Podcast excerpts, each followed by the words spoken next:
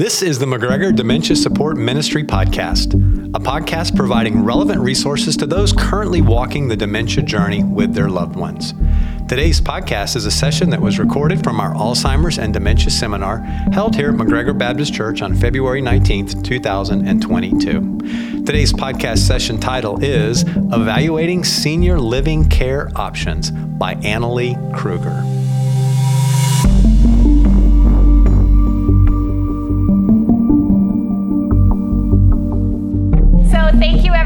For coming today. My name is Annalee Kruger, and we're going to be talking today about evaluating senior living.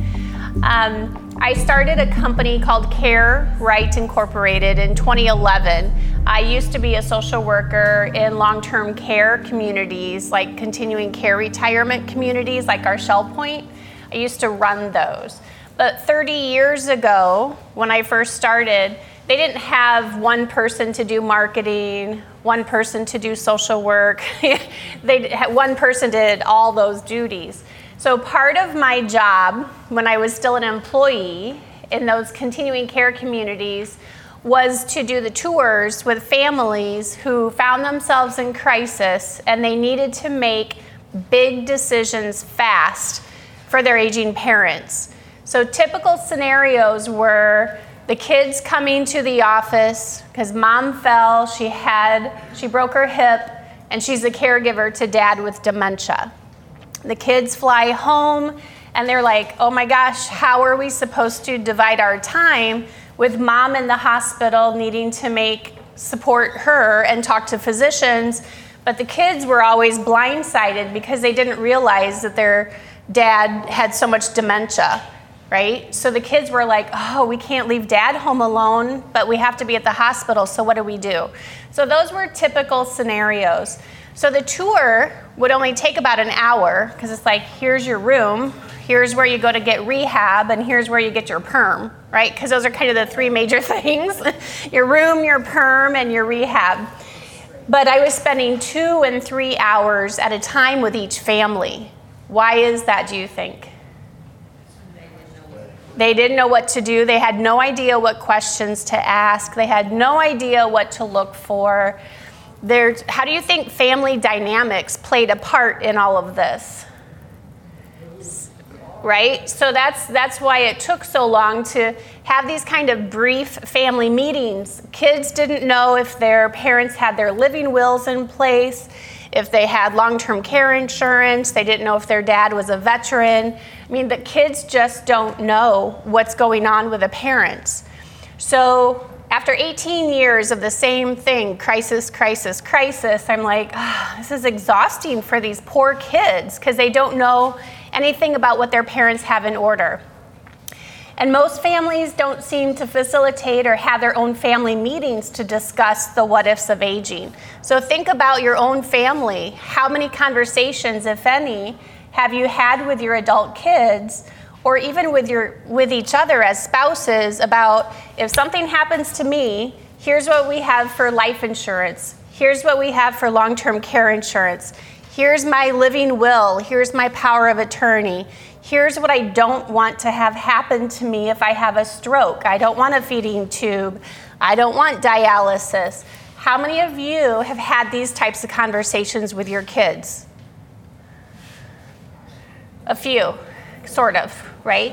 But it's hard to have these conversations. Why? Because no one wants to say, hey kids, let's gather around and have turkey and talk about end of life stuff, right? So people don't want to have uncomfortable conversations, so they don't.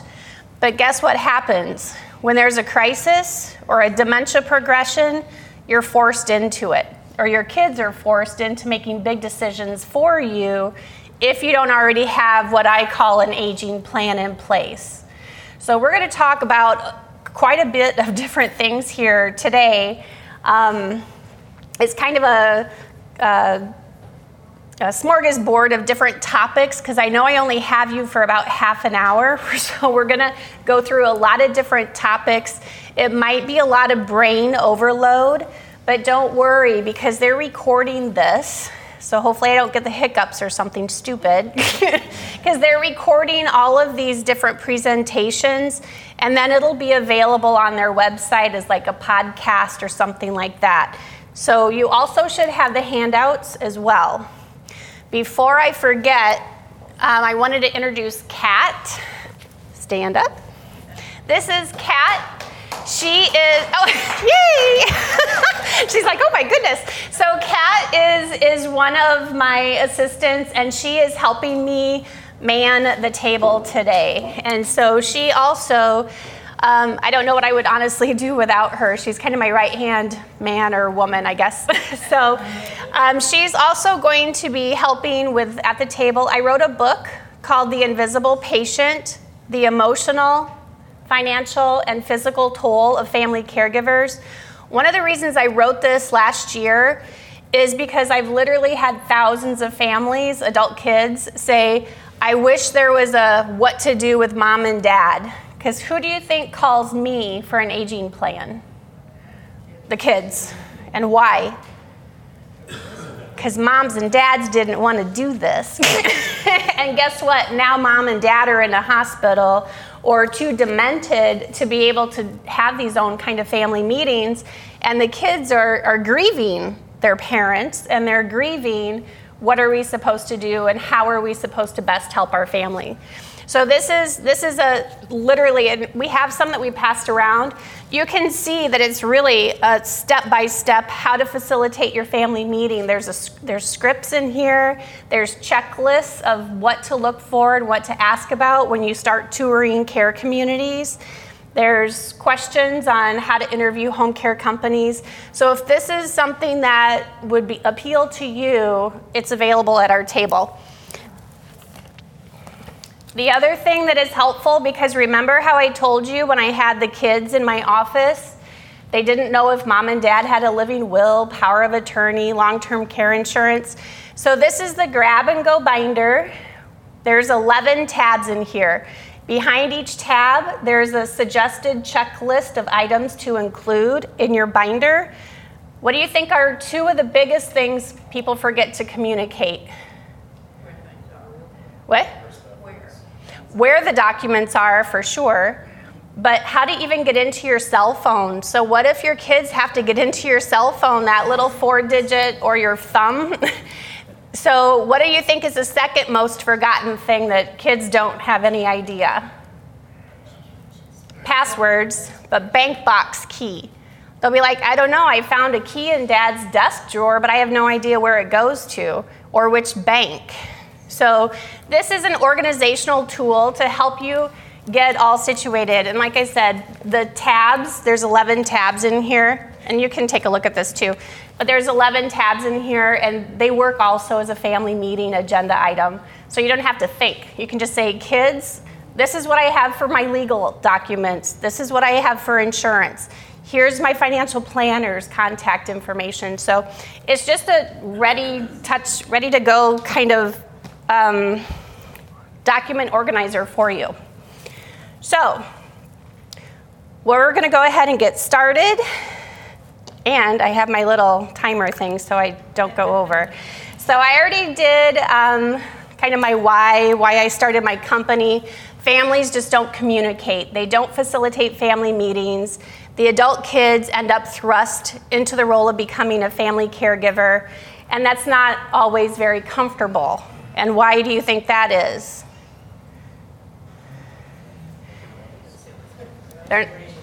When it's your parent, you're not used to having to take care of them. That role reversal change. You know, you're my dad and now I have to shower you. But why else is it difficult? Family dynamics. What if there's family conflict and it never got resolved, and now you have dementia or you've had a stroke and your kids have to try to all come together and figure out what to do to help you? Family dynamics is a big, big piece of that. But also, it's intimidating. There's so many different levels of care. There's so many different options. Some insurance covers some things, other insurance doesn't. You know, so kids really don't know what their options are for you. So it's really important to start having these conversations with your kids. I'm going to walk through what a Care Right aging plan is. If you want to try to tackle this on your own, at least you have some ideas of what to talk about with your kids. So what's different, though, is I'm a neutral third-party person to facilitate your family meeting. That's a big deal. Why do you think that's a big deal? Families don't communicate well, and it helps to bring a neutral person in to bring the whole family together.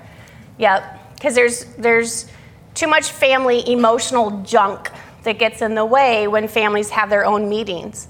Or what if you tried to say, hey, kids, I want to talk to you about what I have in place, and the kids are like, no, we don't want to talk about end of life, we don't want to talk about this stuff, and there's too much pushback, so you quit trying, right? So this will help give you a little bit of a heads up or a tool to help you facilitate your own family meetings. When we do it, we know that most families don't communicate well. So I've been a social worker for 30 years.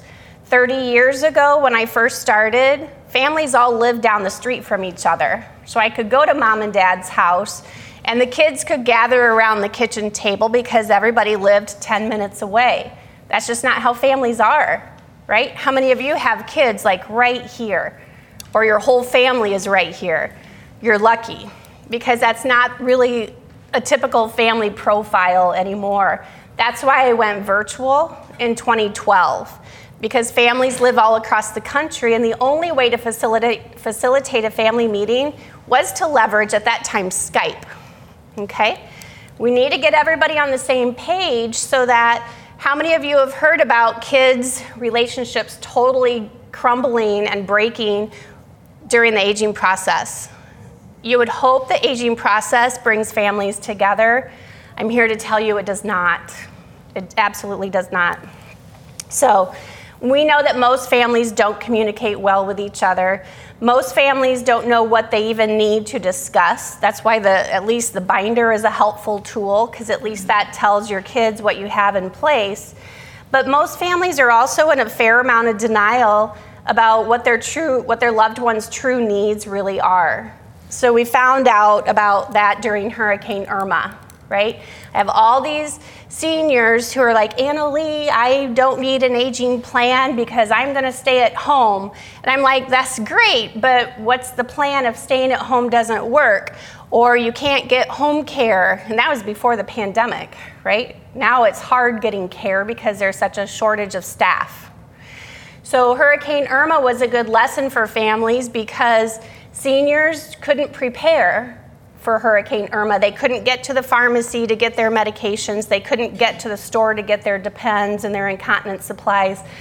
And a lot of kids flew their parents up north to get them out of harm's way, right? So what do you think happened a few days after Hurricane Irma? All these adult kids were calling me and they're like, oh, now I know what you were talking about, that aging plan. Because it took the kids a few days to realize Dad can't take his pills on his own. He went 4 days without taking his pills. Or we didn't know that Mom's Parkinson's had progressed so much. She fell every day so far that they've been here. Or we didn't know Dad was getting so confused because he doesn't even know who I am. So these things are what woke families up. So that's why I talk about denial. A lot of families are in denial. So we discuss as a family, I call myself, the team. What we discuss is what's working well. So think about your home situation. What's working well right now and what's working less well? Are you a family caregiver to a spouse and you're getting burned out? Does your spouse have dementia and it's progressing, obviously, and you're having a harder time knowing what care options might be available, or you're just getting burned out because their needs are much more than what you can provide on your own? So what care options do you qualify for? This is the hard part for families because you don't probably know what you qualify for. But we know that most people want to age in place at home, right? Nobody's goal in life, nobody's bucket list item is to end up in a facility of some sort, right? So most people want to age in place at home. We also help you determine which care communities would make sense based on what you can afford, and where does it even make sense to hang your hat If staying at home is no longer safe, feasible, affordable, or you simply just can't get quality home care workers, because that's our biggest problem, right? People want to stay at home, but they're assuming that they won't have any trouble trying to find workers to come into their home and properly take care of you. So where does it make sense to live if you can't stay at home? And that's why it's also really important. The pandemic underlined that as well, because how many people had to move their loved one into a care community and not even be able to tour, not be able to talk to any of the staff? They literally dropped their loved one off at the door because you couldn't go in and be like, okay, mom, I love you, good luck. I hope to see you again sometime. You have to plan ahead. Before the pandemic, a lot of these the quality care communities had waiting lists, some of them for months and some of them for years. So if you don't have a plan put together on where does it make sense for us to live if we can't stay at home, you're gonna end up in whatever care community has an open bed that is available to you when that time comes, or your loved one when the time comes for your loved one. Who will provide the care? So talk to your spouse and talk to your kids about, you know, if we need care, who are we going to leverage to take care of us? When I ask my clients, what are your goals as you age? It's always two. I want to age in place at home, but the next thing out of their mouth is, but I don't want to be a burden on my kids. But who again is calling me about an aging plan? It's the burned out kids. So, who is going to take care of us? Who are we expecting to take care of us? I've had dads and moms say, well, I took care of you when you were little, so it's your turn to give back and take care of me, right? Well, that could work for a while until your care needs exceed what they can do. But maybe you don't have children that have that kind of caregiving component to their personality, and that's okay. Not everybody's wired or geared to be a caregiver. Right? It's hard. So who's going to provide our care? And what is everybody doing now? You know, what are your kids doing now? Do you have that son or that daughter that has to keep taking what I call rescue mission flights because every time there's a hospitalization, a fall, a urinary tract infection, they have to leave their family, leave their work, fly down and tend to whatever the situation is? So that's who's doing what right now, and how can we outsource whatever care that you might need? And what do you have for finances? How did you plan for needing care? Before COVID, companion care was anywhere between $21 and $28 an hour, but now it's upwards to $45 an hour. And they all have shift minimums, so if you want home care, you've got to have a 4 or 5 hour shift minimum, or they can't serve you. Even if you have a 4 or 5 hour shift, if they don't have the staff to send out to your house, who's going to provide your care? During the pandemic, sons and daughters got thrust into the role of caregiving, which was sort of okay-ish because they were home, and if they lived near you, they could take care of you. But now they're starting to go back into the workforce, into their office, right? So I've had literally hundreds of sons and daughters say, well, it sort of worked out during the pandemic because I was working from home, but now I have to go back into the office and I don't know what to do because we can't find home care that's good quality.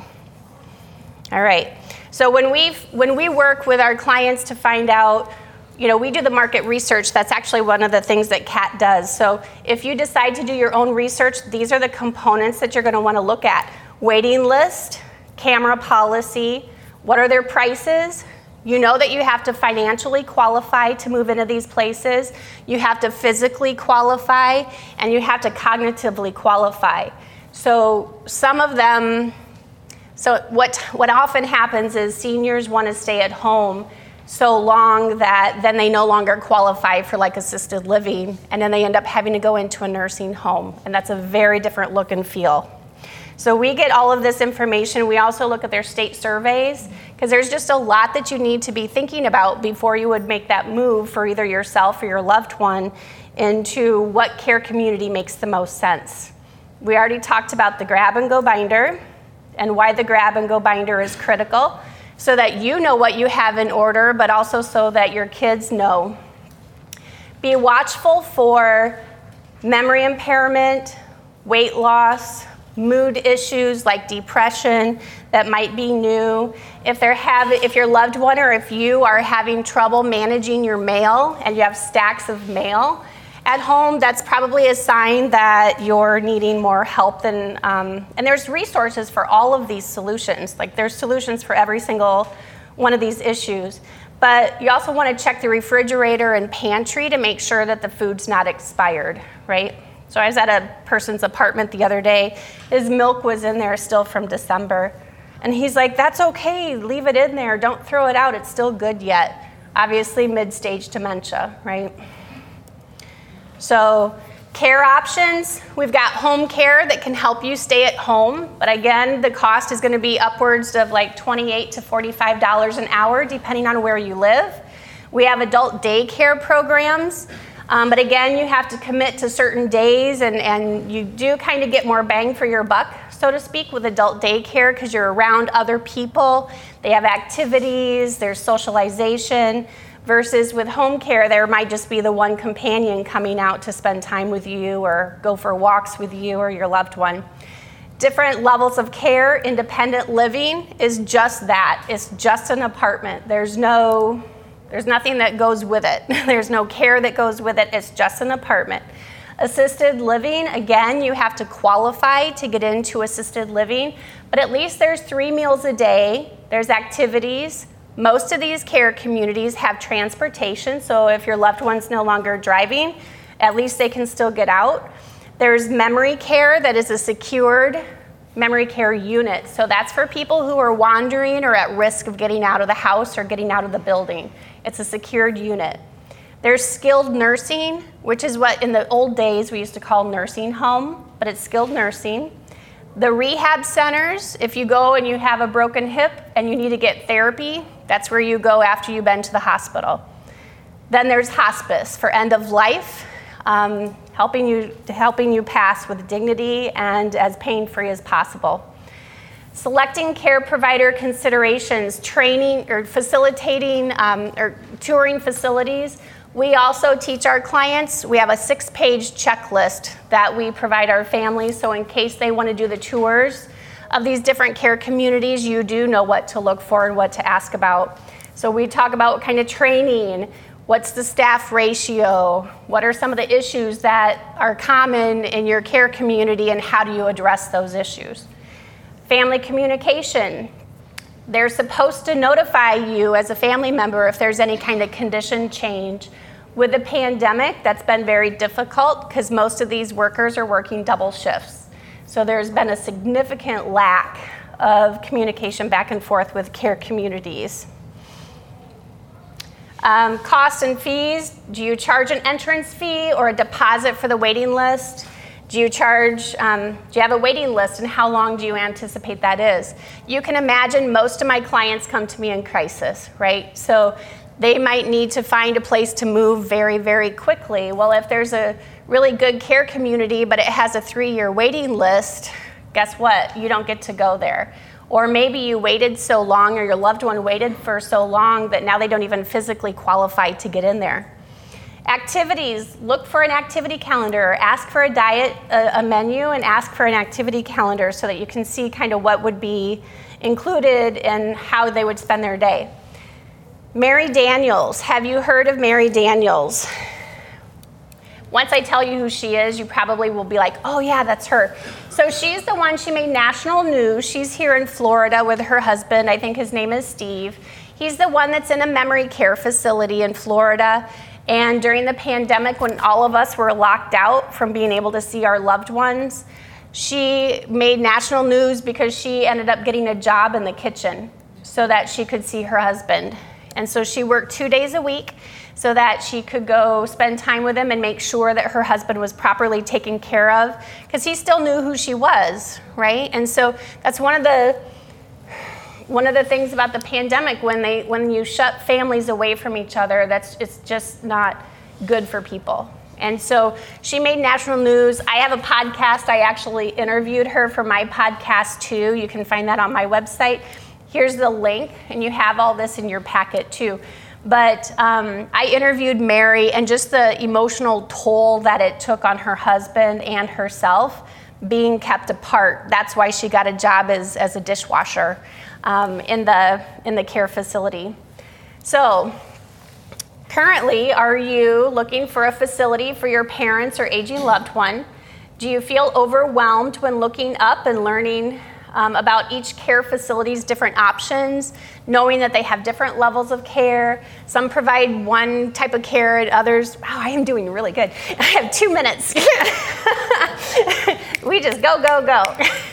Do you feel overwhelmed just trying to sort out what options might be available to either you or your loved one? That's what we do. We can help you with all of those decisions. See? Right on the money. So yeah, thanks, because that's really tricky to do that. So we offer a complimentary consult, but really the takeaways are hopefully that you need to start talking about these things with your family. Start this process now. Make sure you have all of your documents in order. Some of you might have done your power of attorney documents 20 years ago. Make sure that those are still updated. Are you living in the state that you did your documents in? Is the person that you appointed as your power of attorney still alive? Are they still able to make decisions, and do you still trust them? Do you still have a relationship with that person? So even having the framework of all of your documents in order is going to be huge, but you really want to know that if, God forbid, something happens to your health today, that you have a plan in place so that your kids don't end up being your primary caregiver and getting burned out, because that's not going to help the relationship. We also know that adult kids, like I said, 58% of them end up thrust into the role of family caregiving. We also know that a lot of adult kids are helping finance their parents in one way or another, whether it's paying for care or just the time off work that's involved every time there's doctor's appointments or hospital stays. Yes? Do you have people that can be guardians for those that don't have children? So the question is, are there guardians for people that don't have children? That's not what we don't provide that. We're not guardians, but we have all of those types of resources in our network. Florida Guardians, just so that you have an idea, they are allowed to charge $85 an hour, which is good because that's a 24/7 job. So when you think about an aging plan, that's part of what we're talking about is how do we finance all this? Do we have enough money? So we work with your financial planner, we work with your attorney, because we need to make sure everyone is working towards the same goal. If your goal is to age in place at home, how can all of us professionals work with you to help that happen? But we also want to make sure that if there's family members, because I'm in the same boat, I don't have kids, I don't have a spouse, you need to make sure that you have someone that's going to be your decision maker already lined up. Otherwise, it's going to be just Joe Blow that you don't know.